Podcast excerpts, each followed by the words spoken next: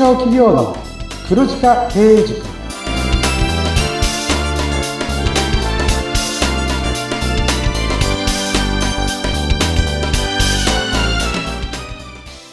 こんにちは。中小企業コンサルの久保木康明です。インタビュアーの勝木陽子です。こんにちはこの番組は毎年500人以上の中小企業経営者の課題解決の相談を受けている久保木さんが全国すべての中小企業を黒字にするビジョンを掲げて皆様からの相談に乗ります。さあ、久保木さん、今日はね、ちょっとお聞きしたいのは、最近オンラインが増えた増えたっていう話をね、いっぱい聞いてるんですが、はい、オンラインでも商談とかするんですか？はい、オンラインではもう一日ですね、100件商談やってます。はいええー、すごい。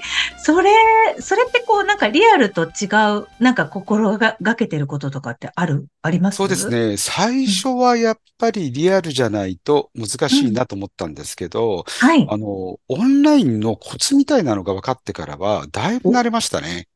ええー、そのコツ、差し支えないところで教えてもらっていいですか？はい。以前ですね、あのコロナになって、まあオンライン商談だったり、オンラインミーティングっていうのが、まあ増え始めたときに、あの、共済セミナーで僕と、あとは、そのオンライン商談だったりのコンサルの方とお話したときに、まあそこから実は学んだことあるんですよ。はいはい。で、一つですね、これ見た目の問題なんですけど、僕はあの、オンライン商談だったりミーティング用にですね、スーツは着なくなりました。なんと、そうです。久保木さんいつもこう、なんていうのかな、はい、ちょっと割とこう、な、それでもなんか砕けてる感じではないですよね。今日もセーターとか、はい、セーター T シャツにセーターに、まあ、ジャケットだったりとか、うん、そうですよね。やっぱその方が言われるには、ビシッとスーツにネクタイっていうのは、うん、やっぱりね、オンラインとして距離がね、遠ざけるみたいなんですよ。ああ、なるほどね。あと、リアルで、まあ、お話しする際に、まあよく営業マンって機能説明をずっとプレゼンで話してる時とかあるじゃないですか。はい。あれやめましたね。あ、一方的な話っていうのはなるべくしないようにするっていう感じですか？はい。基本的には会話で、うん、まあ、最低でも64だったりとか。会話をするってこれなんでかわかります？いや、なんかこう、オンラインだとついなんか会話ができない気がして、なんか逆に一方的に話しちゃいそうです。そうですよね。実はね、うん、オンラインだと、こっちが一方的に話していると、相手が飽きちゃって、あの、見えないところで、スマホでメールのチェックしてたり、してる場合が多いんですって。わかる。すごくわかります。なんかモニターで違う資料見てたりとか、違う仕事やってたりとか。すごくわかります。あの、そういうので若い人の動画で、なんかもう聞いてるふりをする画像を流すっていう動画ありました。そうですよね。なるほど。っていうことは常にこう会話をするっていうことを心がけるっていうのは非常に大事ですね。そうなんです。うん、はい。リアクションなんかはどうですか？リアクションはですね、なるべく大きめに取った方がいいですね。ちょっとこうやりすぎなぐらい大げさっていうのはあれなんですけど、自分が面白いと思ったら大きく笑うだったりとか、あの、すごく興味がある、関心があるんだったら、すごくこう前のめりで聞きたがるだったりとか、ですね。それも大事ですよね。そうですね。うん、なんか、ついついこう、真面目な顔で聞いてしまうと、ちょっと相手にとってみると、本当に怖い静止画みたいな感じになりますからね。そうですね、そうですね。はい。はい。えー、面白いお話でございましたが、ちょっと長くなってしまいましたね。すいません。さあ、今回も前回に引き続いて、タイパのお話を聞きたいと思うんですが、まずね、あの、この回だけ聞いてる方、タイって思う方もいると思うので、まあ、詳しくは前回の文を聞いていただきたいと思いますが、復習からお願いします。はい。えー、タイパとはですね、タイムパフォーマンスの意味をする略語になります。で、はい、かけた時間に対する効果、かけた時間に対する満足度がどの程度になるのかっていうのを表すんですね。で、以前は、まあ、コスパなんていうお話って結構皆さん意識してたと思うんですよ。で、タイパとコスパっていうのを、まあ、何が違うのって勘違いされる方が多いんですけど、コスパっていうのはかけた費用に対する効果、要は費用対効果ですよね。で、タイパは費用ではなくて時間を費用にしにしているようなものになります。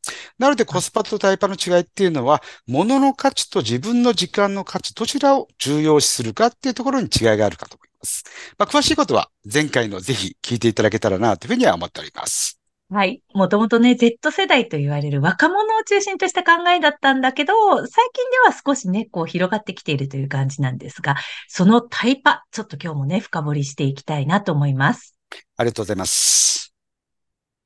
まず、そのタイパなんですけれども、こう、社会で、タイパを求められる社会で必要なこと、私たちそのビジネスする側何をしたらいいかっていうのをね、教えていただきたいなと思うんですが。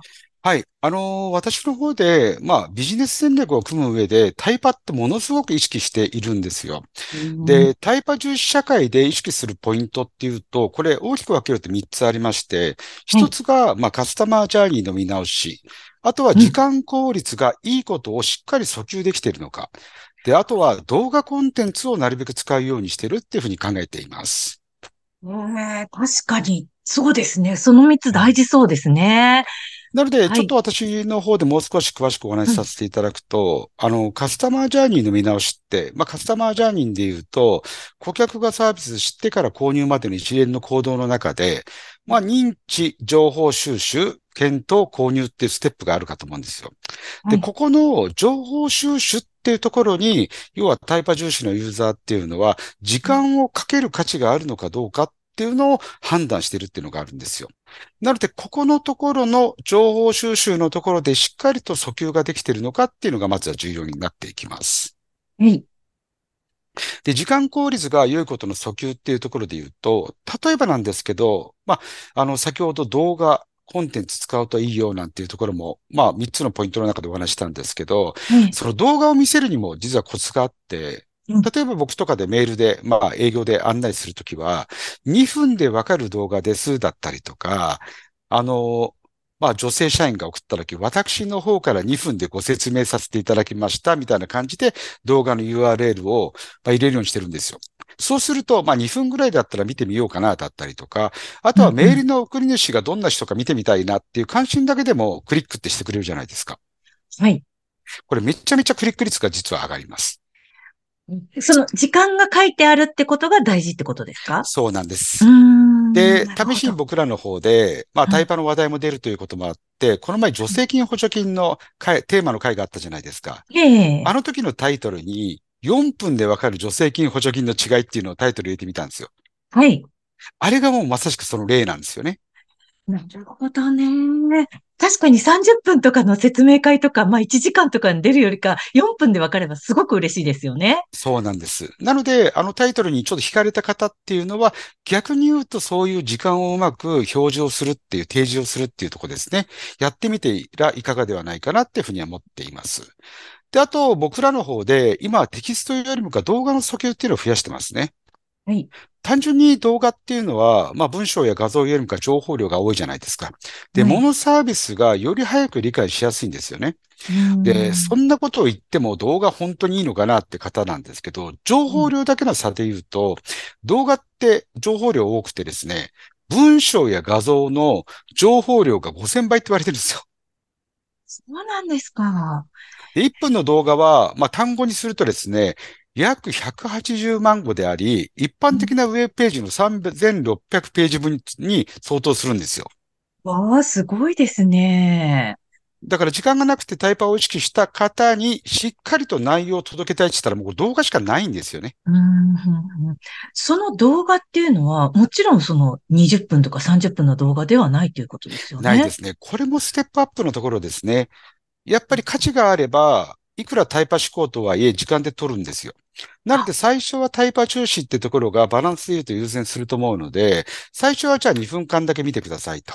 で、2分間でいいなと思った次に10分の動画を見る価値があるなっていう方に関しては10分の動画見てください。で、そこにさらに1時間のえー、動画を視聴したとしてもタイパ効率がいいなと言える内容のものを用意しておくみたいな。だからステップアップをさせていただいてますね。なるほどね。まあ、最初はもうとにかく2分で見て、もっと見たい、もっと見たいって思わせていくといいということですね。そうです、そうです。うわー、でもそれ組み立てるの難しそうだな。でもこれがね、あのー、すごくうまくいってる例っていうのが皆さんの身近にあるんですよ。え？例えばなんですけど、最近動画って、なかなか YouTube って丸々2、30分の番組って見ないくなって、うん、僕なんか見ないんですよ、今。結構 TikTok とか、あのはい YouTube のショート動画とか見ることが増えてきてるんですけど、あれってまさしくそれで、うん例え、ば数十秒のショート動画を見て、で、これ面白いな、見る価値あるなって思ったら、YouTube の、要は本編に入るみたいな、そういう流れって結構できてるじゃないですか。なるほど、なるほど。確かにそうですね。なので、電子レンジだけでも作れる、まあ、時短食品っていうのも流行ってますし、うんまあ、先ほど言ったような消費にかかる時間をしっかり提示しているサービスっていうのは、あの、人気があるサービスになってきますね。では、もう、その30分ぐらいのすごく真面目なちゃんとした動画を作っちゃってる会社っていうのは、そこに行くためのショート動画を作っていけばいいってことですね。そうなんです、そうなんです。うんで、ショート動画の僕ね、もう一つ面白いなって思ったところは、はい例えば YouTube っていろんなコンテンツの中、ああの、サムネイルの中を選ぶじゃないですか。はい意外とね、あの、選ぶ時間も大変なんですよ。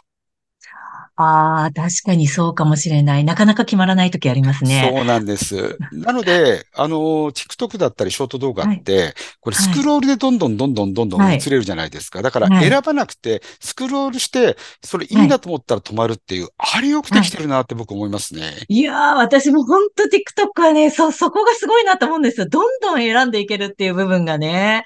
そうですよね。そこで見せなきゃいけないってことですよね。そうです、しっかりとそうです。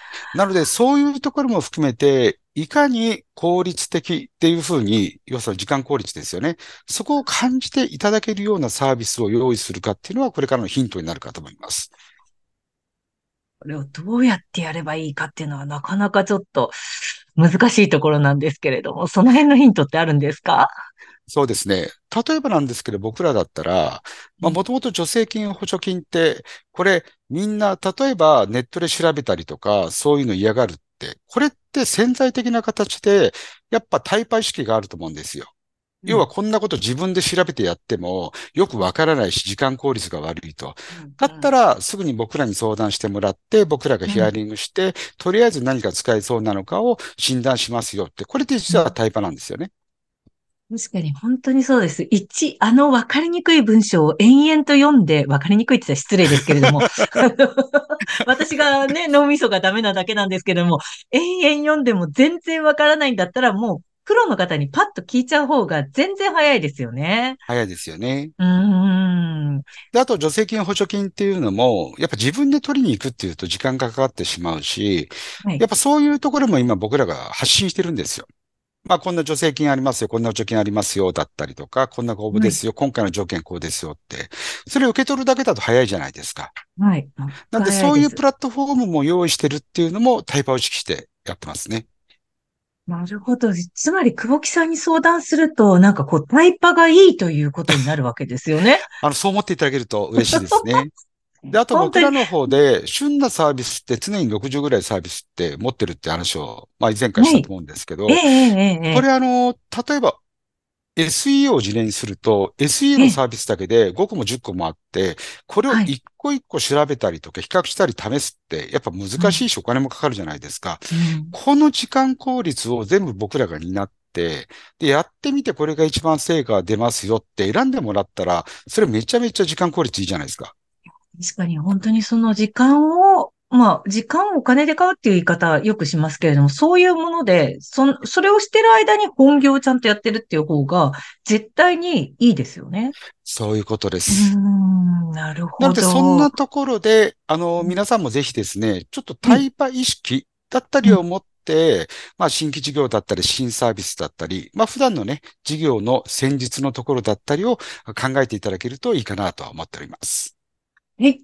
ええこれあれですね。なんかこう、久保木さんのところにタイパに、タイパ気になりますとか、タイパだけのコメントだけでもなんとなくね、相談したいっていうのがわかると思うので、何が何だかよくわからないけど、タイパをちょっとなんとかしたいっていう相談でもいいですよね。そうですね。もうタイパなら任せろ。うちのサービス使って、みたいな感じの意見などもお聞かせいただけると嬉しいです。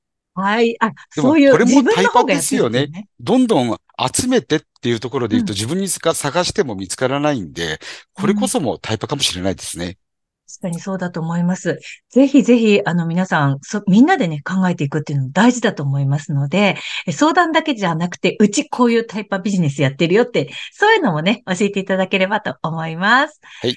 はい。またね、それから番組のインスタグラムやノートもあるんですよね。はい。ぜひこちらの方もですね、まあ、僕が喋った内容の文字起こしっていうところで、改めて理解を深めるのに使っていただけたら嬉しいなっていうふうに思っています。で、みんなで中小企業をね、ぜひ盛り上げていけたらなと思っておりますので、そちらのご確認もお願いいたします。はい。えー、詳しくは概要欄をご覧ください。今日はここぐらいまでにしておきたいなと思います。ここまで聞いてくださって本当にありがとうございました。中小企業の黒字化経営塾、お相手は？中小企業コンサルの久保木康明と、インタビュアーの勝木陽子がお届けしました。次回もお楽しみに。ありがとうございました。